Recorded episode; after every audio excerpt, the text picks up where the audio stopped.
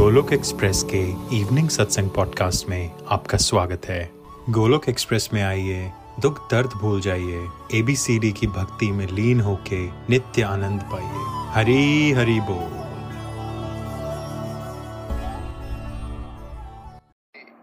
हरे राम हरे राम राम राम हरे। हरे कृष्ण हरे कृष्ण कृष्ण कृष्ण, हरे हरे।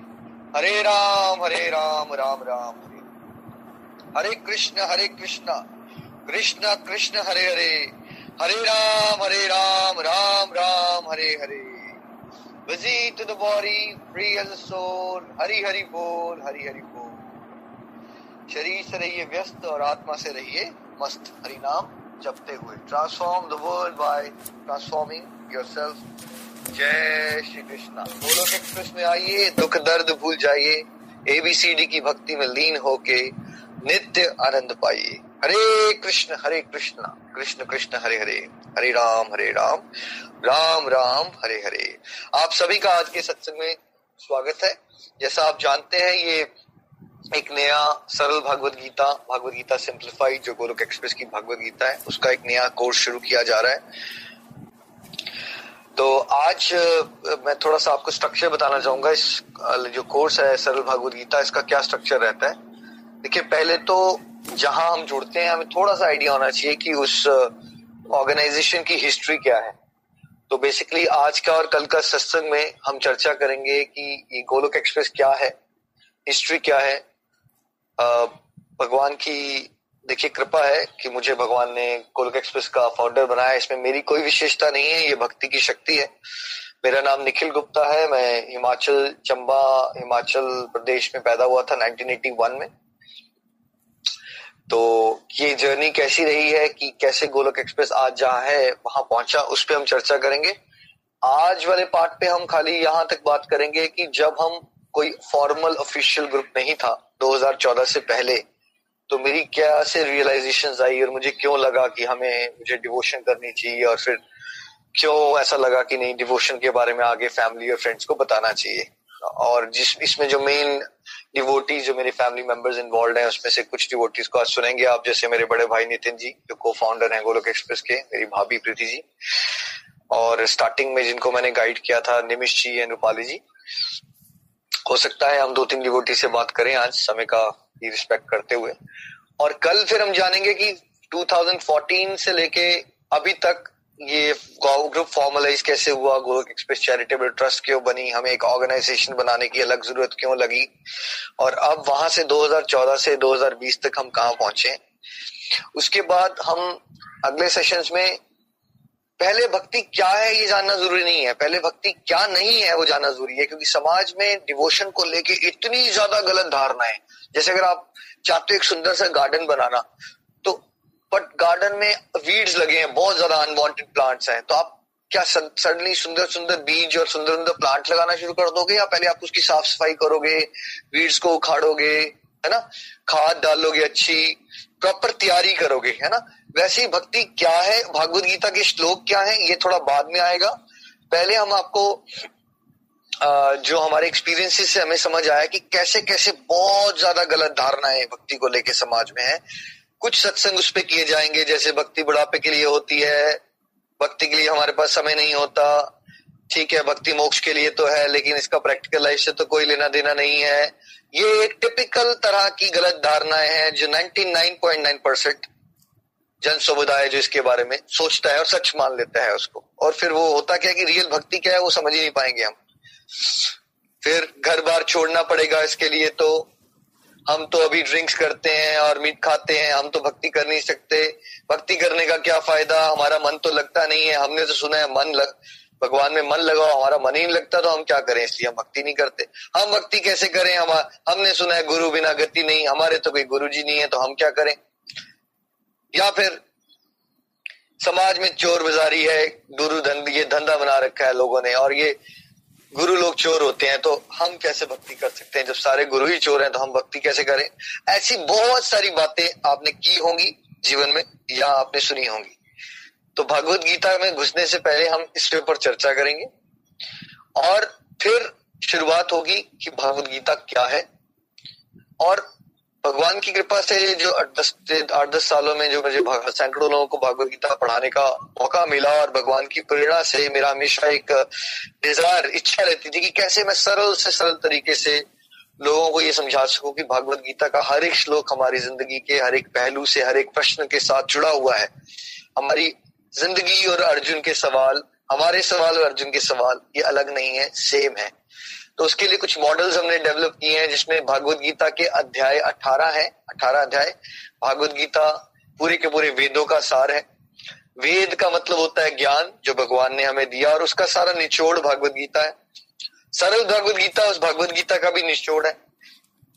क्योंकि मुझे लगता था कि बहुत सारे लोग जो है, उनका जो स्पिरिचुअल मेच्योरिटी स्पिरिचुअल विजडम बिल्कुल नहीं है, क्योंकि बचपन से हमने कोई बहुत ज़्यादा वैदिक अपब्रिंगिंग नहीं ली है। हम लोगों ने दुनियादारी वाली अपब्रिंगिंग ली है, पार्टियाँ की है स्कूल कॉलेजों में पढ़ाई की, लेकिन कभी स्पिरिचुअलिटी को लेकर पढ़ाई नहीं की है। तो जितना सिंपल होगा और प्रैक्टिकल लाइफ से जुड़ा होगा, उतना ज़्यादा डिवोटीज को उसमें इंटरेस्ट आ जाता है। तो भागवत गीता के अध्याय में जाने से पहले हम कैसे भागवत गीता और आपका प्रैक्टिकल लाइफ का लिंक है और आप क्या क्या एक्चुअली कर सकते हो जिससे आप डिवोशन में आगे बढ़ सको। उसके लिए हमने कुछ मॉडल्स डेवलप किए हैं जैसे कि ABCD model complete health happiness model four pillars of spiritual life है ना? इस तरह के टॉपिक्स पे हम चर्चा करेंगे और फाइनली फिर हम चैप्टर uh, वन से शुरुआत करेंगे उसमें कुछ सिलेक्टेड वर्सेस में। हर एक श्लोक की ऊपर डिटेल में डिस्कशन हुआ करेगी। तो हम आपको ये यकीन दिला सकते हैं भगवान की कृपा से अगर आप लोग इतना यकीन अपने आप को दिला दें और आत्म कृपा करें, यानी कि रेगुलर रहें, एक साल के लिए, ठीक है? दुनियादारी में बहुत कुछ पाने के लिए, हमने एक नौकरी ढूँढने के लिए, हमने कितने साल पढ़ाई की? शुरू हो जाइए नर्सरी से काउंट कीजिए। पच्चीस, छब्बीस, सत्ताईस साल के बाद हमें एक नौकरी मिलती है। बहुत रगड़ाई करने के बाद उस नौकरी में भी हम खुश नहीं होते। ना हमारी अपनी एक्सपेक्टेशन के हिसाब से सैलरी मिलती है, या हमें कोई बॉस मिल जाता है जो हमें पसंद नहीं आता तो हम उसमें भी दुखी होते हैं। तो दुनियादारी में हम 26 साल 27 साल 28 साल पढ़ाई करने से घबराते नहीं। लेकिन डिवोशन में हमने लोगों के साथ चक्कर क्या देखा है कि हम एक साल की मेहनत करने में भी घबरा जाते हैं तो ये आपको भगवान को प्रॉमिस करना पड़ेगा कि प्रभु, हम पक्का चलेंगे, चाहे आपको समझ आए या ना आए। समझ आए या ना आए, अगर आप मन करे या ना करे, अगर आप सत्संग अटेंड करते रहेंगे अगले एक साल तक तो हम आपको यकीन दिलाते हैं, आपके जिन, जितने भी क्वेश्चन अध्यात्म को लेके आज तक रहे हैं, वो अपने आप भगवान की कृपा से परमात्मा आपके अंदर बैठे बैठे प्रकाश देंगे। आपके क्वेश्चन पूछने से पहले भगवान की कृपा से आपको आंसर्स मिल रहे होंगे। यही पावर होती है भागवत गीता की। क्योंकि भागवत गीता मेरे और आपके बीच में है, भागवत गीता भगवान श्री कृष्ण है और कुछ नहीं है। तो भगवान श्री कृष्ण आपके अंदर भी है, मेरे अंदर भी है। आपके दिल में जो क्वेश्चन आ रहे होंगे, भगवान मेरे अंदर जो बैठे हैं, वो वाणी से वो बातें निकलना शुरू हो जाएँगी, आपके क्वेश्चन के आंसर्स खुद मिलना शुरू हो जाएँगे। लेकिन आपको एक साल कम से कम रेगुलर रह के देखना है तो आपको खुद समझ आ जाएगी कि कैसे भागवत गीता लाइफ के हर एक प्रॉब्लम का सोल्यूशन आपको प्रोवाइड करेगी, चाहे वो डिप्रेशन हो, चाहे वो एंजाइटी हो, चाहे वो आपके घर के रिलेशनशिप इश्यूज़ हो सारे के सारे इश्यूज़ जो हैं वो भागवत गीता की मदद से रिजोल्व किए जा सकते हैं।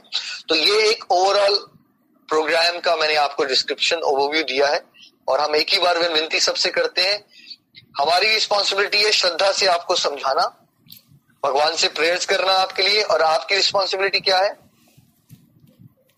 अपने आप को पाँच पच्चीस पे उठा के गूगल मीट की कॉल तक पहुँच जाना और कॉल को म्यूट कर लेना। अगर आप इतनी मेहनत करते रहोगे एक दो साल तो आप अपने आप देखेंगे कि आप कहाँ पहुँच जाएँगे एक दो साल के बाद। आपको विश्वास नहीं होगा कि आप जो पर्सन होते थे। मैं अगर आप अपनी बात करूँ, जो आज का सत्संग का विषय है, देखिए, आज मेरे को भगवान ने वहाँ पहुँचा दिया। मुझे खुद विश्वास नहीं होता। एक बार मैं नितिन भैया से भी बात करता हूँ। हमें खुद ही विश्वास नहीं होता कि हम वो जो लोग थे, क्या हम वो हैं आज? हम इतने बदल गए हैं। बचपन में हम एक मिडिल क्लास फैमिली में बड़े बड़े हुए, चंबा में छोटा शहर है। हमने परिवारों में कोई भक्ति का एटमोस्फेयर देखा था कि मदर्स या दादी, अम्मा वो सब थोड़ा बहुत पूजा पाठ करते हैं मेल्स का भक्ति से कोई लेना देना नहीं होता। तो मैं आपको बताना चाहता हूँ कि हमने ये नहीं देखा था कि मेल्स बहुत डिवोशन करते हैं। और जब हम बड़े भी हुए, मैं पढ़ाई के लिए चंडीगढ़ गया तो लाइफ का लक्ष्य यही होता था, जैसे होता है मटेरियलिस्टिक एम्बिशन होते हैं कि थोड़ा और आगे बढ़ना है, पैसे कमाने हैं, अच्छे, अच्छी गाड़ी चलानी है, अच्छे घर खरीदने हैं, है ना? फिर दोस्तों यारों के चक्कर में पड़ के इंसान बुरी आदतों में भी पड़ जाता है। तो वही जो आते आजकल होती हैं सबको, हमें भी पड़ गई, चाहे वो सिगरेट की हो या जो विस्की की हो, सारी आदतों में पड़ गए। क्योंकि इंसान सुख तो ढूंढ रहा है, और उसको ये तो पता ही नहीं है कि वास्तविक आनंद जो है वो भगवान के साथ जुड़ के मिलता है। ज्ञान तो ऐसा है नहीं, ना किसी ने स्कूल में बताया, ना पेरेंट्स से नॉलेज मिली। पेरेंट्स और स्कूल भी क्या बताता उनको खुद ही नहीं पता। तो अब हम प्लेजर तो ढूंढ रहे हैं सब लोग तो वो ढूंढते ढूंढते प्लेजर सबसे आसान तरीका प्लेजर का, दोस्त समझाते हैं, सिगरेट पी लो विस्की पी लो। ये नशों में चले जाओ तो आप उस रास्ते पे चलना शुरू हो जाते हो। फिर मुझे लगा शायद करियर में अच्छा कर लेंगे तो खुशी मिल जाएगी। तो ऐसे करते करते मैं मणिपाल पहुँच गया। Dentist dentist Manipal is India की फ़र्स्ट प्राइवेट यूनिवर्सिटी है। तो वहाँ पहुँच के हमने डेंटिस्ट्री की पढ़ाई की। वो करते करते ये तो समझ आ गया कि ये इतना बोरिंग काम है और मेरे बहुत सारे फ्रेंड्स जो थे अमेरिका और कनाडा से थे, बहुत सारे अमेरिकन और कनेडियंस वहाँ आते हैं पढ़ाई करने।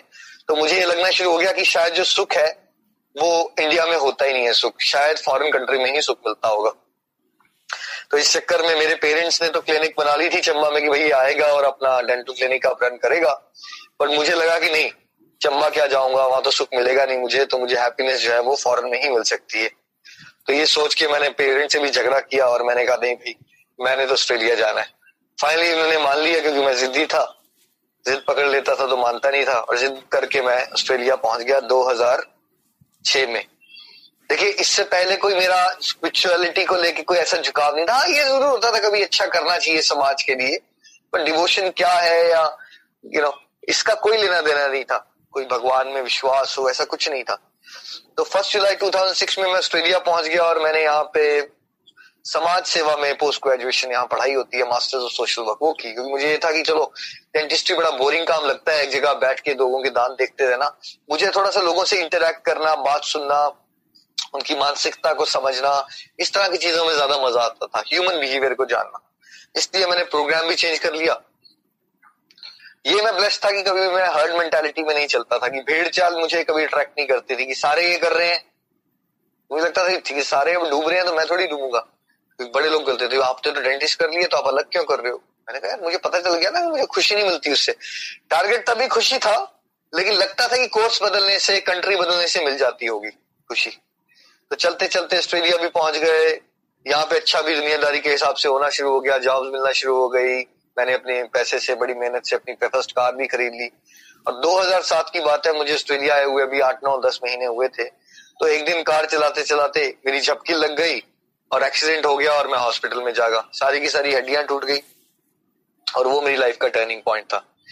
जब मैं हॉस्पिटल में जागा और मैंने अपने आप को बड़ा हेल्पलेस पाया कि ये क्या सिचुएशन हो गई है। मेरी फैमिली में किसी के पास ना पासपोर्ट ना वीज़ा तो मैं एक वैसे चक्कर में फंस गया कि जहाँ पे मेरे पास कोई सपोर्ट नहीं है। मैं एक फॉरेन कंट्री में हूँ।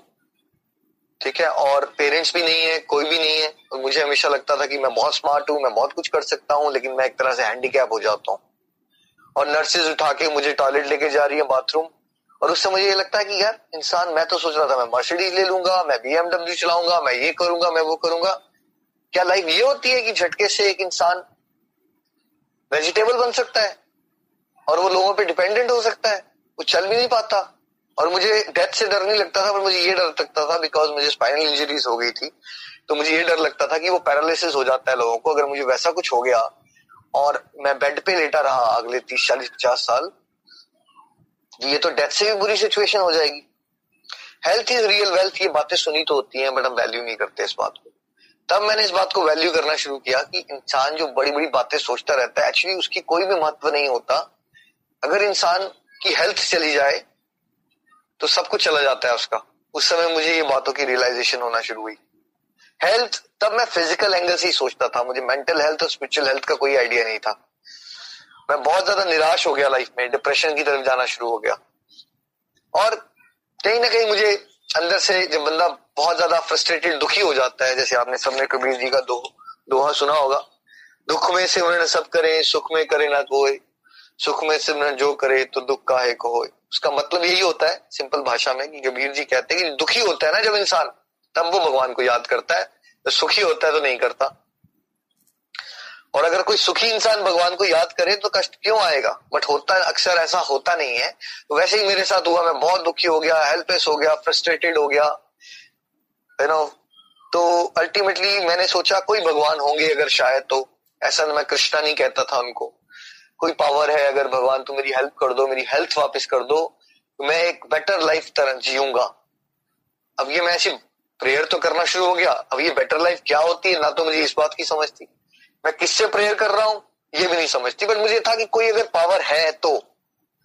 लेकिन वो प्रेयर से हुआ क्या कि तीन से छह महीने के अंदर मेरी हेल्थ बिल्कुल ठीक हो गई।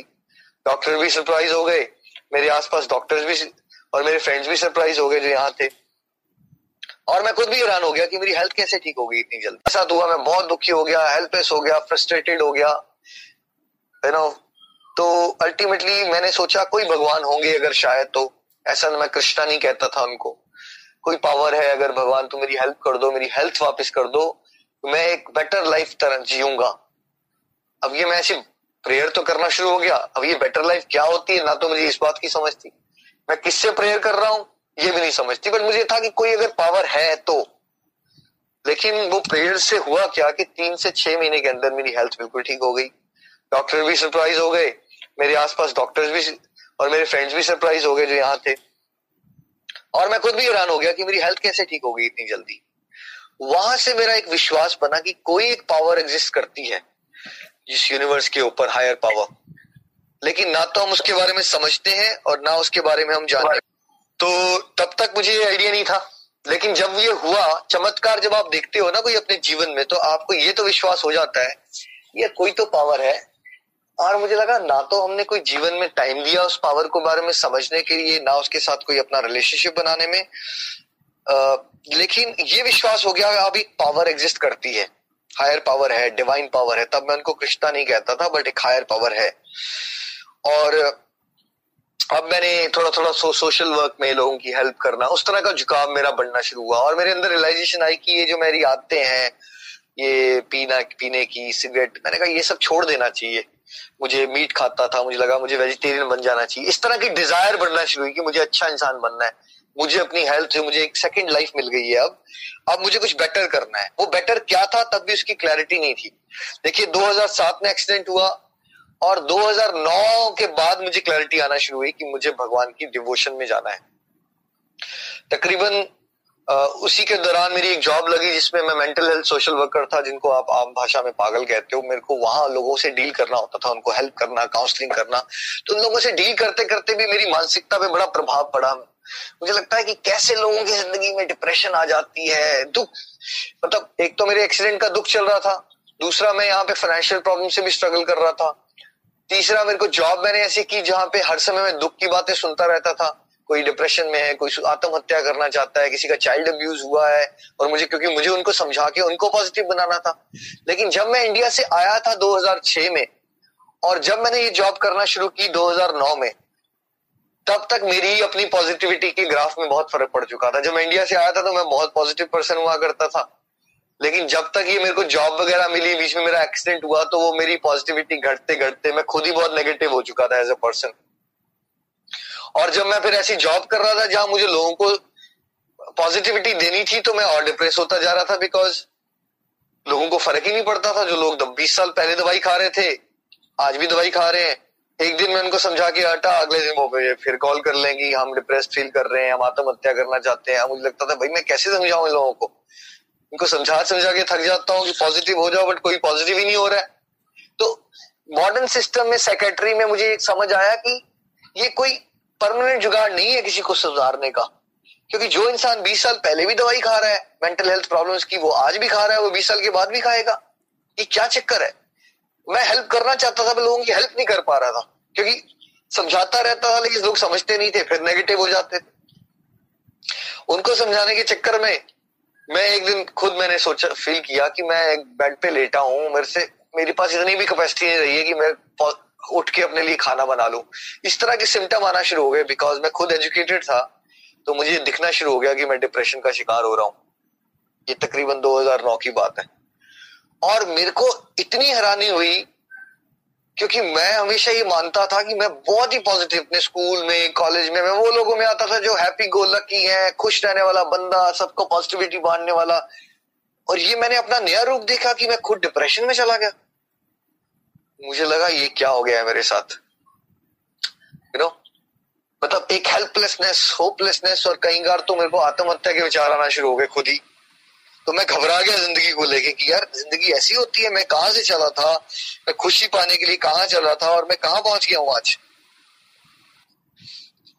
है ना?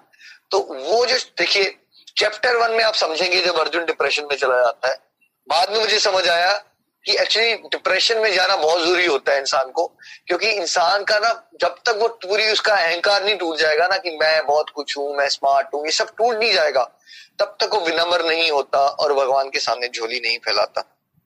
वैसे ही मेरे साथ हुआ। उसके बाद भगवान ने एक ऐसी अपॉर्चुनिटी बनाई कि मैं इंडिया आया हुआ था, मेरी शादी से पहले और मुझे किसी से मिलने का मौका मिला। वो डिवोशन में थे। उन्होंने मुझसे पूछ लिया कि आप भगवान को मानते हो? मैंने कहा हाँ जी, मानता हूँ। तो वो बोलते कि आप किसको मानते हो? मेरे मुँह से निकल गया, कृष्णा को मानता हूँ। ये सब कुछ मुँह से निकल रहा है। मुझे पता नहीं है मैं क्यों कह रहा हूँ ऐसा। तो वो कहते कि वहाँ पे कृष्णा मंदिर है एडिलेड में। मैंने कहा हाँ जी, है। आप जाते हो? मैंने कहा, नहीं, मैं नहीं जाता। तो फिर जाया करो ना। जब उन्होंने बोला ना, जाया करो ना तो सच में मुझे लगा कि उनके शरीर में भगवान आ गए हैं और उन्होंने मुझे अनकरेज किया है कि मैं मंदिर जाऊँ। और तीन साल हो चुके थे तब तक मुझे एडिलेड में बट मैं कभी मंदिर नहीं जाता था। तो मैंने डिसाइड किया, इस बार जब मैं एडिलेड वापस जाऊँगा तो मैं मंदिर जाना शुरू कर दूँगा। और वैसे ही मैंने किया। अब मेरी शादी हो गई थी, लेकिन एक साल का ऐसा टाइम था कि टूरिस्ट वीज़ा सॉरी वाइफ का वीज़ा परमानेंट वीज़ा लगने में एक साल लग गया। तो मेरी शादी तो हो गई थी, लेकिन मैं हो, था अकेला यहाँ। और मेरे कुछ बड़े क्लोज फ्रेंड्स थे, जिनको किसी फैमिली कारण की वजह से इंडिया वापस जाना पड़ा। तो मैं एक बहुत अकेला पड़ गया था और मैंने मंदिर जाना शुरू किया। यहाँ कृष्ण मंदिर है एडिलेड में। और वहाँ भागवत गीता पढ़ना शुरू कर दी और वहाँ आरती सुनना, हरे कृष्णा महामंत्र सुनना, जैसे एक बहुत प्यासे इंसान को पानी मिल जाए तो कितना अच्छा लगना शुरू हो जाता है। पानी के अमृतत्व का स्वाद वो अनुभव कर सकता है जो प्यासा हो, जैसे हरबंश राय बच्चन कहते हैं ना। पानी के अमृत का स्वाद वही अनुभव कर सकता है जिसको प्यास लगी हो। वैसे भी अध्यात्म की भक्ति की इंपॉर्टेंस को समझ कौन सकता है? जब आप बहुत दुखी हो जाते हो ना, आपका मन बहुत अशांत होता है तो आपको थोड़ी शांति जो मिलती है ना भगवान का नाम लेके, तब आपको वैल्यू समझ आएगी, आप तर्क भी तर्क नहीं करोगे। ये क्यों, क्या सच में इससे हेल्प होती है? जो मैंने देख लिया था कि मैं इतना डिप्रेस्ड हूँ, लेकिन मैं वहाँ जा रहा हूँ और मैं हरिना कृष्ण, हरे कृष्ण कृष्ण कृष्ण, हरे हरे हरे राम हरे राम राम राम, हरे ये मंत्र का जाप कर रहा हूँ, भागवत गीता पढ़ रहा हूँ, भगवान की मूर्ति के दर्शन कर रहा हूँ, प्रसाद ग्रहण कर रहा हूँ। मुझे ऐसा लग रहा था कि मुझे एक नई ज़िंदगी मिल रही है, मैं फ्रेश होता जा रहा हूँ।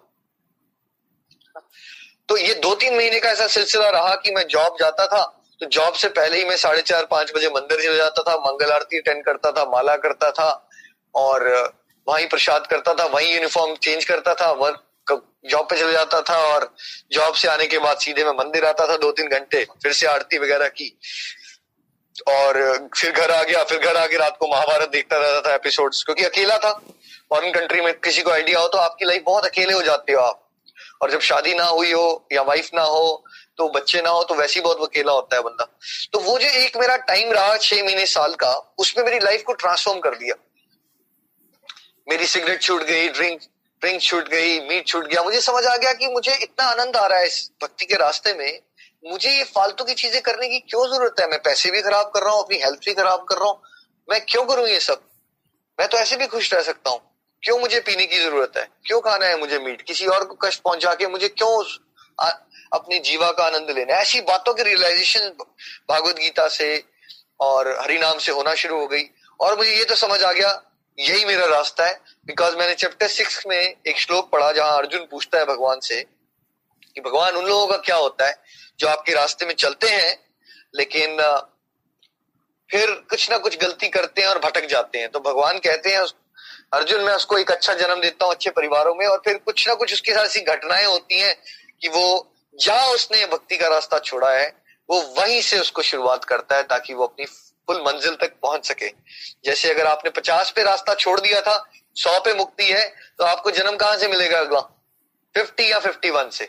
जैसे ही मैंने वो श्लोक पढ़ा तो मुझे बिल्कुल क्लैरिटी आ गई कि यही मेरे साथ हो रहा है। मैं क्या ढूंढ रहा हूँ बचपन से? मैं सुखी तो ढूंढ रहा हूँ हैप्पीनेस ढूंढ रहा हूँ और लेकिन मुझे लग रहा था कि वो डिग्री चेंज करने से मिलेगी, कंट्री चेंज करने से मिलेगी, लेकिन अब मुझे समझ आ गया था, ना तो वो कंट्री चेंज करने से मिलती है, ना वो डिग्री चेंज करने से मिलती है, ना वो घर खरीदने से और कार्स खरीदने से मिलती है, वो भगवान के साथ अपने भूले हुए संबंध को जब आप जगा लेते हो, तब आपको आनंद मिलना शुरू हो जाता है। और ये भी समझ आ गया था, वो जो दुनियादारी की हैप्पीनेस मुझे पहले जिसके पीछे मैं भाग रहा था, वो टेम्परेरी नेचर की होती है। थोड़ी देर अच्छा लगता है, फिर बंदा दुखी हो जाता है, जैसे रात को शराब पीता है, उसको अच्छा लगता है, अगले दिन हैंग हो जाता है, सर दर्द हो जाता है। लेकिन ये जो मज़ा है, भगवान के नाम जाप का, ये जब दशा आपको चढ़ जाता है, फिर ये उतरता नहीं हर समय आप हैंगओवर में रहते हो, आनंद में रहते हो इंजॉय करते रहते हो, और ये ऐसा नशा है जिसमें आप अपना भी कल्याण करते हो, दूसरे को भी कल्याण करते हो। लेकिन दुनियादारी में जो इंसान नशों में पड़ जाता है, गलत आदतों में अपना भी नुकसान करता है, दूसरों का भी नुकसान करता है। तो ये बातें मुझे समझ आ गई थी मुझे कभी क्वेश्चंस नहीं करने पड़े ज़्यादा। ये मेरे पिछले जन्मों के खाते खुल गए। मुझे जैसे ही मैं भगवत गीता पढ़ रहा था, मुझे हर चीज़ समझ आना शुरू होगी। जैसे आपने कोई बुक बहुत बार पढ़ी हो, लेकिन आप पाँच दस साल नहीं पढ़ते उसको, और फिर अगर आप उसको उठा के पढ़ो तो आपको ये फीलिंग आती है ना, ये सब तो मैं पढ़ चुका हूँ। वैसी फीलिंग मुझे आ रही थी कि ये सब तो मैं कर चुका हूँ। क्योंकि वही मेरे पुराने जन्म के खाते खुल गए। मुझे बहुत मज़ा आना शुरू हो गया। हरिनाम बढ़ गया। और मेरी इंटेंशन हमेशा ये रहती थी कि क्यों ना मैं अपने भाइयों को फ्रेंड्स को बताऊँ बिकॉज़ ये इतना अच्छा रास्ता है। हम तो अलग ही ट्रैक पे चले हुए हैं सारे लोग गलत ट्रैक पे चले हुए हैं हम लोग। तो मुझे लगा क्यों ना मैं अपनी फैमिली को शेयर करना शुरू करूँ। Uh, मैंने अपने भाभी के स्मृति भाभी के साथ डिस्कशन की चंबा में। वो ऑलरेडी डिवोशन में थे। उनको भी इंटरेस्ट और बढ़ना शुरू हो गया। मैंने नितिन भाई मेरे बड़े भाई से बात की छोटे भाई निमिष से बात की। मैंने अपनी सिस्टर uh, रूपाली से जम्मू में बात की। जो जो लोग मेरे प्यारे थे बचपन से, मुझे लगता था क्यों ना मेरी तो हेल्प हो ही गई है, क्यों ना मैं इनके साथ शेयर करूँ। तो गोलक एक्सप्रेस की नीव फ्रेंड ये भाव है, ये इंटेंशन है कि भगवान के रास्ते में चल के हमारा तो फ़ायदा भगवान कर ही रहे हैं। क्यों ना हम अपनी फैमिली या फ्रेंड्स में भी कुछ हेल्प करें, ताकि उनको भी पॉजिटिविटी मिले, खुशियाँ मिले। तो शुरुआत में दो 2009 के बाद ये कारवा बढ़ता गया और सैकड़ों परिवार जुड़ते गए। मतलब भैया जुड़े, फिर भैया को लगा कि और लोगों को गाइड करना चाहिए। उन्होंने सैकड़ों को गाइड करना शुरू कर दिया। भाभी जुड़े तो भाभी ने गाइड करना शुरू कर दिया अपने फ्रेंड्स को। निमिष जुड़ा, मेरा छोटा भाई तो उसने आगे गाइड करना शुरू कर दिया। फ्रेंड्स जुड़ते गए कारवा बढ़ता गया। 2000 बाद के बाद हमें क्यों गोलक एक्सप्रेस को एक चैरिटेबल ट्रस्ट बना के ऑर्गेनाइजेशन बनानी पड़ी? क्यों हम यूट्यूब इंस्टाग्राम फेसबुक टेक्नोलॉजी पे आए? इस सब के बाद हम कल चर्चा करेंगे। लेकिन आज मैं चाहता हूँ कि यहाँ से आगे की जर्नी का पार्ट थोड़ा सा आप मेरी भाभी जो हमारे फाउंडिंग मेंबर्स में आते हैं, प्रीति भाभी जी चंबा से, थोड़ा सा हम उनको सुनेंगे और फिर हम मेरे बड़े भाई नितिन जी को सुनेंगे। हरी हरी बोल, हरी हरी बोल। प्रीति जी प्लीज़ कंटिन्यू हरी हरी बोल एवरीवन हरी हरी बोल। हरे कृष्णा हरे कृष्णा, कृष्ण कृष्णा, हरे हरे। हरे राम हरे राम राम राम, हरे हरे। तो जैसा कि निखिल जी बता रहे हैं बिल्कुल। मेरी जर्नी एक्चुअली ऐसे थी कि शुरू से ही मैं डिवोशन में थी और डिवोशनल प्रैक्टिसेस भी करती थी। पर जब मेरी मैरिज हुई ना तो जैसा कि निखिल जी ने बताया कि कैसी थी उनकी लाइफ तो वैसे ही मेरे हस्बैंड भी पार्टी कल्चर में ज़्यादा इन्वॉल्व रहते थे, जिसकी वजह से वो उतना ज़्यादा मुझे पुश नहीं मिला। तो थोड़ा सा इनिशियली मुझे, थोड़ा सा लगता था कि थोड़ी कुछ कमी है जीवन में। पर जैसे 2005 में मेरी मैरिज हुई और 2006 में निखिल जी बता रहे हैं कि वो ऑस्ट्रेलिया चले गए तो वहाँ इनके साथ जो भी हुआ ये डिवोशन में आए। जब ये डिवोशन में आए तो ये उसके बाद ना एक्सीडेंट के बाद जब ठीक हुए तो इंडिया आए। तब इन्होंने थोड़ा थोड़ा हमें डिवोशनली गाइड करना शुरू कर दिया था। और क्योंकि हम आपस में फ्रेंड्स भी थे और मेरा इस तरफ़ झुकाव भी था तो वो चीज़ें मुझे बड़ी अपील करती थी। और जब ये घर आए तो इन्होंने क्या किया आ, घर में ना फ़ोटो फ्रेम्स लगवाए। तो ऐसी कोई दीवार नहीं थी, घर पे यहाँ फ़ोटो फ्रेम नहीं थे भगवान के। सारी दीवारों पे लगवा दिए। तो उससे मैंने देखा कि बहुत पॉजिटिव एटमोसफियर हो गया घर का, कि जहाँ देखना वहाँ भगवान के दर्शन होने और भगवान की अलग अलग लीलाओं के दर्शन होने तो बहुत सारा आनंद आना शुरू हो गया। तो वहाँ से और ट्रांसफॉर्मेशन आनी शुरू हो गई। फिर एक चीज़ जो इन्होंने की, उससे मेरे जीवन में और ट्रांसफॉर्मेशन आई, वो ये कि इन्होंने ना बुक्स भेजी, बहुत सारी। अपने किसी फ्रेंड को बोला जब ये वापिस ऑस्ट्रेलिया चले गए इंडिया से तो अपने किसी फ्रेंड को बोलकर इन्होंने घर में बुक्स भेजी बहुत सारी, जिसमें श्रीमद भागवतम, भागवत गीता और इस तरह की डिवोशनल बुक्स जो हैं वो सारी की सारी थी, उन बुक्स को मैंने पढ़ा।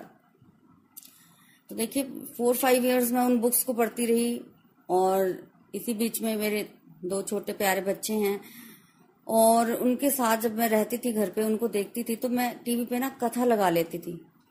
जब बुक्स का, बुक्स पढ़ने का टाइम होता था तो बुक्स पढ़ ली अदरवाइज़ टीवी पे कथा लगा ली। तो और ज़्यादा ट्रांसफॉर्मेशन करना शुरू हो गया। और जैसा कि हर वाइफ की इच्छा होती है कि उनके हस्बैंड भी इस लाइन पर आए। मेरे मन में भी ये इच्छा थी और मैं प्रेयर्स भी करती थी कि मेरे हस्बैंड इस लाइन में होने चाहिए।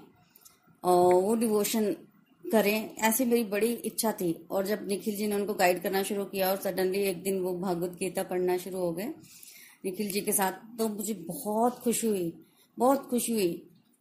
इतनी खुशी हुई कि मैं बिल्कुल जैसे भी इनका समय होता था, उस समय बिल्कुल बच्चों को बिल्कुल पास नहीं आने देती थी। और कभी दिन के समय ये लोग ऐसे करते थे तो मैं बच्चों को बाहर ले जाती थी। तो इस तरह से बड़ा ही पॉजिटिव एटमोसफेयर हो गया और हम लोग चलते रहे और फिर ट्रांसफॉर्मेशन बहुत आई जीवन में, फिर सडनली फील हुआ कि हमें ये चीज़ें जो है वो आगे गाइड भी करनी चाहिए, आगे बतानी भी चाहिए। तो मेरे मन में भी ये फीलिंग आई तो मैंने बहुत दूर नहीं मैं गई। फ्रेंड्स मैं अपने फैमिली में ही गई। तो मैंने फैमिली में ही गाइड करना शुरू किया और कुछ अपनी पुरानी फ्रेंड्स कॉलेज की जो थी, उनको कॉल करके गाइड करना शुरू किया। तो इस तरह से जीवन में मतलब ट्रांसफॉर्मेशन तो आई, साथ में गाइड करना भी शुरू कर दिया और और पॉजिटिव हो गया।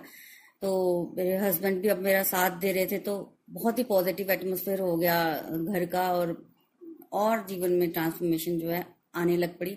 और ऐसा मैं कह सकती हूँ कि वो समय बहुत ही आनंद भरा समय था। तो थोड़ा सा जीवन में आनंद भी आया और वहाँ से हम आगे बढ़ते रहे तो आज हम सबको आप सुन रहे हैं। तो आगे बढ़ते हैं। नितिन जी की तरफ़ बाकी का आगे आपको बताएँगे। हरी हरी बोल। हरी हरी बोल जी हरी हरी बोल। प्रीति जी को आप सुन रहे थे, ये मेरी भाभी है, बस मैं ये कहना चाहता हूँ कि ये हमेशा ही डिवोशन में थे और इन्होंने बहुत सपोर्ट किया हमें। जब हम लोग दुनियादारी में होते थे, ये फिर भी कुछ ना कुछ करते हमें लगता था पता नहीं क्या करते रहते हैं। क्योंकि हमारा कोई इंटरेस्ट था नहीं उस समय। लेकिन हम बहुत ही अच्छे फ्रेंड्स थे, ये मेरी सिस्टर की तरह ज़्यादा रहे हमेशा, बहुत अच्छे फ्रेंड्स भी रहे। तो जहाँ भी आज हम पहुँचे, इन्होंने बहुत योगदान दिया उसमें। थैंक यू प्रीति जी मैं सबके सामने आपका आभार भी व्यक्त करना चाहता हूँ। और अब मैं, हम चलते हैं, जो हमारे, मेरे बड़े भाई हैं, ये मेरे काउंसलर भी रहे, मेरे बेस्ट फ्रेंड भी रहे, और ग्रुप के को फाउंडर भी हैं। और यहाँ, जहाँ भी हम पहुँचे हैं, इन्होंने इसमें बहुत योगदान दिया है तो आइए नितिन जी से कुछ विचार जानते हैं। हरी बोल नितिन जी।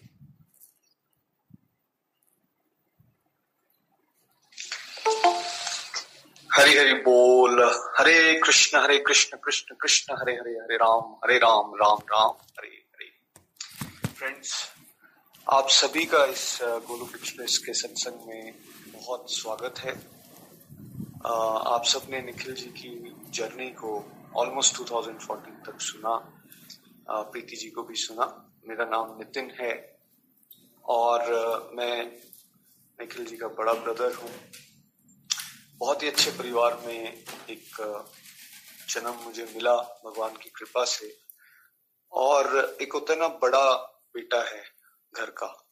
तो मेरे फादर जैसे मेरे ग्रैंडफादर के बड़े बेटे थे तो मैं उनका बड़ा बेटा था। तो एक बहुत बड़ी जॉइंट फैमिली हमारी यहाँ है।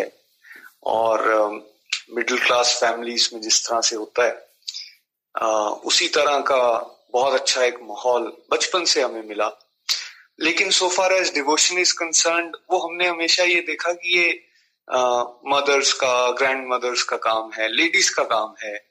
और जो मेल्स हैं उनका काम होता है घर के बाहर जाके जो वो अपनी जैसे मेरे ग्रैंडफादर एडवोकेट थे फादर एडवोकेट थे तो चाचा मेरे बिजनेसमैन थे हम ये देखते थे कि उसमें एक्सपर्टीज होना वो सबसे बढ़िया चीज़ होती है मेल्स के लिए। और हमारा भी ध्यान बचपन से उस तरफ़ था कि हमने भी बड़े होकर बिज़नेस कर रहे हैं या प्रोफेशन में आगे बढ़ना है और खूब पैसा कमाना है। तो सक्सेस की डेफिनेशन माइंड में यही थी कि भाई अच्छा पैसा होना चाहिए, नाम होना चाहिए, आपका घर, गाड़ी होना चाहिए। और उसी की तरफ़ बढ़ते बढ़ते हम लोग बड़े हो रहे थे। नो no डाउट घर से अच्छे संस्कार मिले बेसिक्स लेकिन so far as devotion is concern Nikhil ji जैसे बता चुके हैं, उस तरफ़ कोई ज़्यादा इंक्लाइनेशन ना इनकी थी, ना निमिश जी की थी, ना मेरी थी। और जब हम यूथ में पहुँचे तो जैसा माहौल होता है, हम भी उस माहौल की तरफ़ अट्रैक्ट हुए। ड्रिंक्स नॉर्मल बात हो गई स्मोकिंग नॉर्मल बात है, ठीक है पार्टी कल्चर एक नॉर्मल बात हो गई, क्योंकि हमारी सोसाइटी इसको एक्सेप्ट करती है। हमें लगा यही जीवन जीने का तरीका है। पूना से मैंने पढ़ाई की लॉ की पाँच साल और वहाँ जाके कहते हैं ना, चींटी को पर निकल आते हैं। तो हमारे भी पर निकल गए। अब लाइफ को हम डिफरेंट तरह से देख रहे थे कि भाई, ये तो और ग्लैमरस है, और ब्यूटीफुल इसको इस तरह से हम बना सकते हैं। वर्ल्डली सेंस में लाइफ बहुत अच्छी चल रही थी। कोई कभी कमी नहीं आई, घर से पैसे भी मिल रहे हैं। जो आप चाहते हो, ले सकते हो। जो पहनना चाहते हो, पहनो। जैसा ट्रेवल करना चाहते हो, करो। कोई दिक्कत नहीं है। और पाँच साल पढ़ाई भी की और दुनियादारी की मस्ती भी की, लेकिन वो जिसको अब हम समझ रहे हैं, उस समय जिसको मस्ती बोलते थे, वो पता नहीं चल रहा था कि आप एक ट्रैप में फंस रहे हो।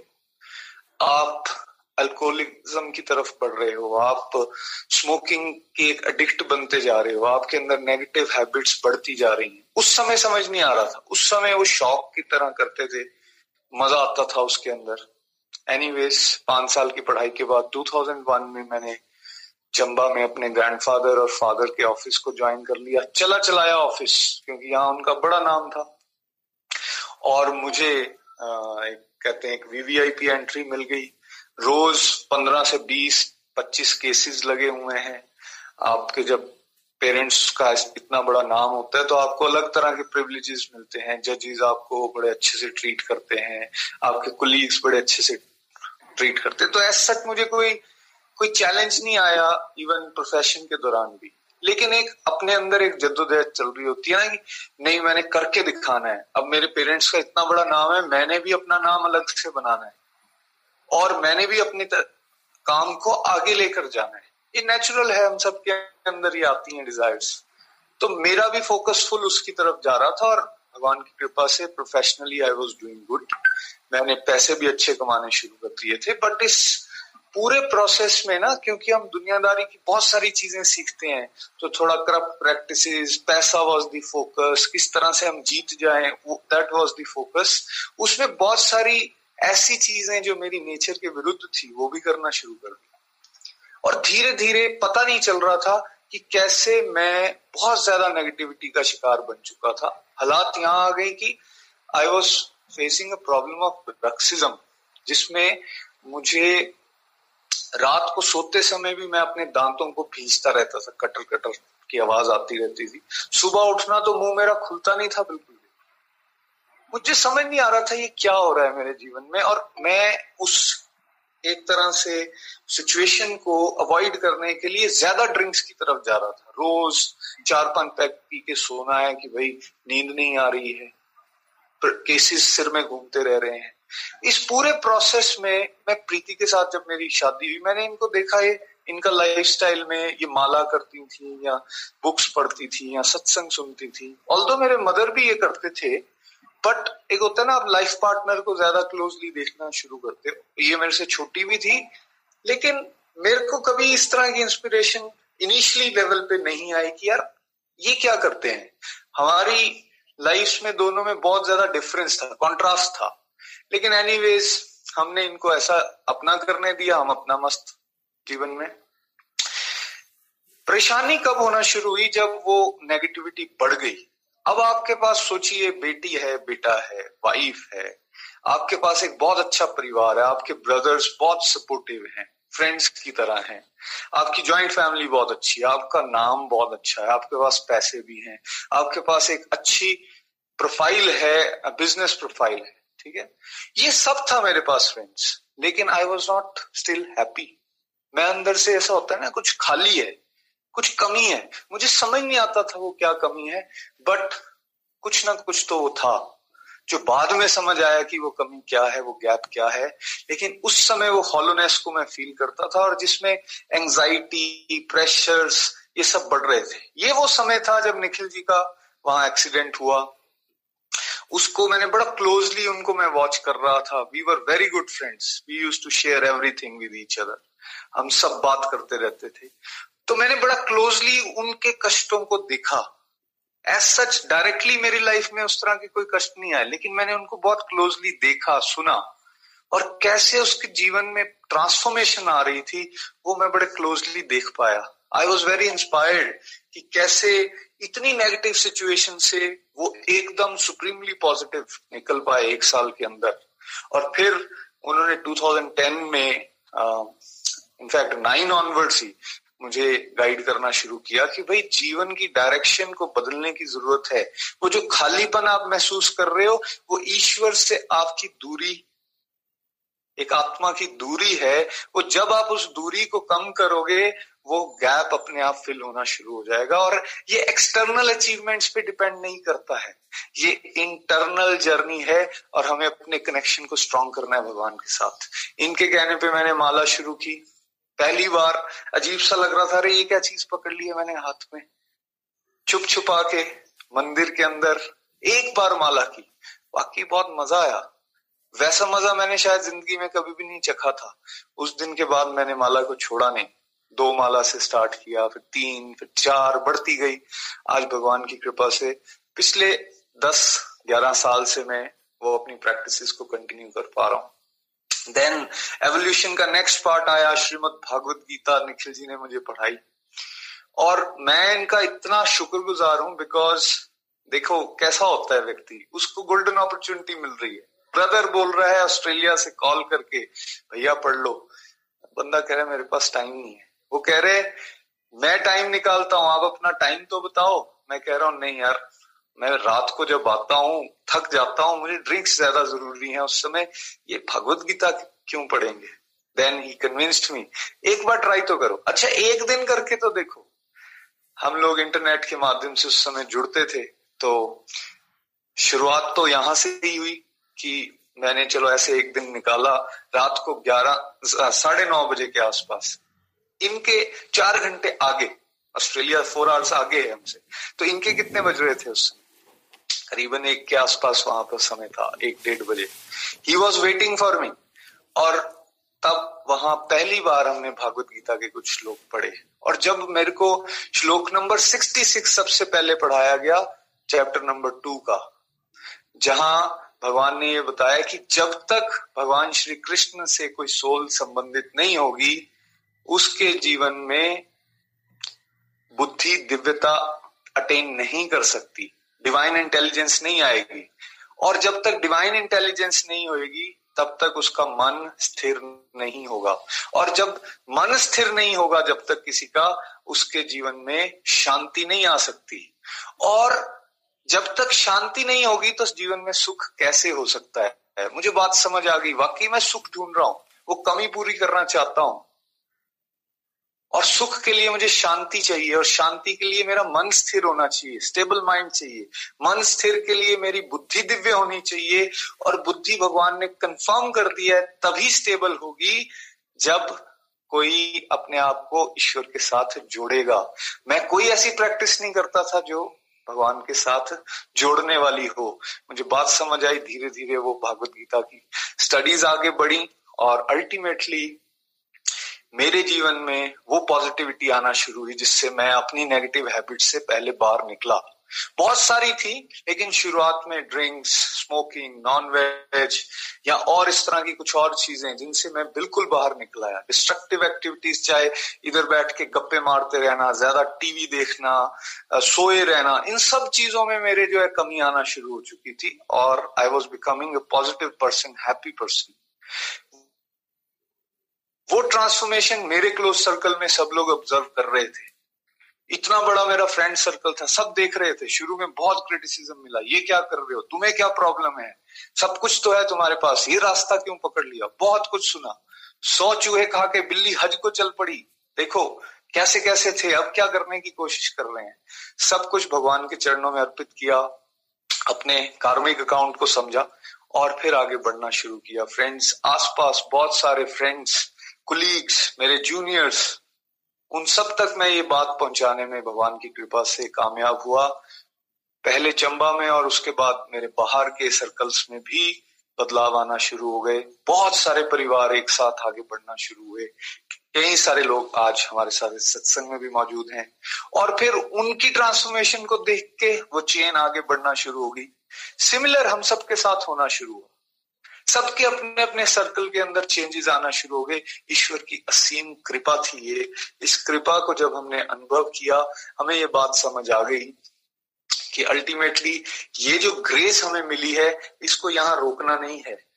अगर ये छोटी छोटी बातें समझ के मेरा, निखिल जी का, प्रीति जी का, निमिष जी का मनु जी का या इस तरह के और बहुत सारे हमारे फ्रेंड्स या फैमिली मेंबर्स उनकी लाइफ ट्रांसफॉर्म हो रही है। हम जो भी पहले करना चाह रहे थे, वो बेटर तरीके से कर पा रहे हैं। हम लाइफ के हर कंपोनेंट में, चाहे वो फ़िज़िकल हेल्थ है, चाहे वो हमारी फैमिली रिलेशनशिप है, चाहे वो हमारी प्रोफेशनल ग्रोथ है, चाहे हमारा इंटरनल पीस है, या फिर सोल लेवल की एक संतुष्टि है, हर चीज़ तो मिलना शुरू हो गई। एक कंप्लीटनेस आना शुरू हो गई तो हमें ये लगा, इस कंप्लीटनेस को हमें अपने तक नहीं रखना चाहिए। भगवान का इशारा है, इसको हमें आगे लेकर जाना चाहिए। और शुरू से ही फिर वो मूड हम सबको मिला कि जितना मिलता है, उतना बांटो। ज़्यादा इकट्ठा करने की कोई ज़रूरत नहीं है आप। जितना मिल गया है, उतना बांटना शुरू करो। उस फीलिंग के साथ कि जैसे एक बड़ा ब्रदर जो क्लास सिक्स में पहुँच गया है, वो हमेशा क्लास फोर या क्लास फाइव में पढ़ रहे बच्चों को या अपने भाई बहन को हमेशा उतना तो बता सकता है। ठीक है, वो पीएचडी पे नहीं पहुँचा। हम में से कोई भी ज्ञानी, ध्यानी या इस तरह से बहुत सारे स्क्रिप्चर्स पढ़े हो, ऐसा कोई नहीं। लेकिन जो बातें हमने प्रैक्टिकली अपने जीवन में अनुभव की, हम वही सबके साथ शेयर कर रहे हैं और ईश्वर की कृपा से उसी से ट्रांसफॉर्मेशन सबकी आना शुरू हो जाती है। और भगवत गीता में वो डायरेक्शंस बड़ी क्लियरली बताई गई हैं। शायद बहुत सारे लोगों को भगवत गीता पढ़ने में, समझने में दिक्कत आती है। ईश्वर की कृपा से, जैसा निखिल जी आपको बता रहे थे, उनको पहली बार में वो बातें क्लिक हो गई। दिस वॉज़ सो अमेजिंग और वो शुरू से ही उनका पढ़ाने का या समझाने का भाव था। और खाली भाव इतना नहीं कि दूसरा व्यक्ति समझ जाए। भाव ऐसा कि दूसरा इस तरह से समझे कि वो आगे भी समझा पाए। This is again very unique एक से दूसरे तक पहुंचाना बहुत अच्छी बात है। लेकिन फिर दूसरे को भी इस तरह से इक्विप करना कि वो तीसरे या चौथे तक पहुँचा सके और वो चेन आगे चलती जाए दिस इज़ सो यूनिक वही गोलोक एक्सप्रेस है। फ्रेंड्स इससे अगला पार्ट जो है, वो हम लोग उस पर कल चर्चा करेंगे। कैसे अलग ग्रुप बना, कैसे ट्रांसफॉर्मेशन आई इस पूरे प्रोसेस में बहुत सारे ऐसे नाम हैं जो शायद हम नहीं ले पाए। समय की कमी है, लेकिन everyone has supported like anything और सबसे ऊपर बात, भगवान का आशीर्वाद पेरेंट्स का आशीर्वाद, बड़ों का आशीर्वाद, वो सब हम साथ लेकर चलते हरी हरी बोल।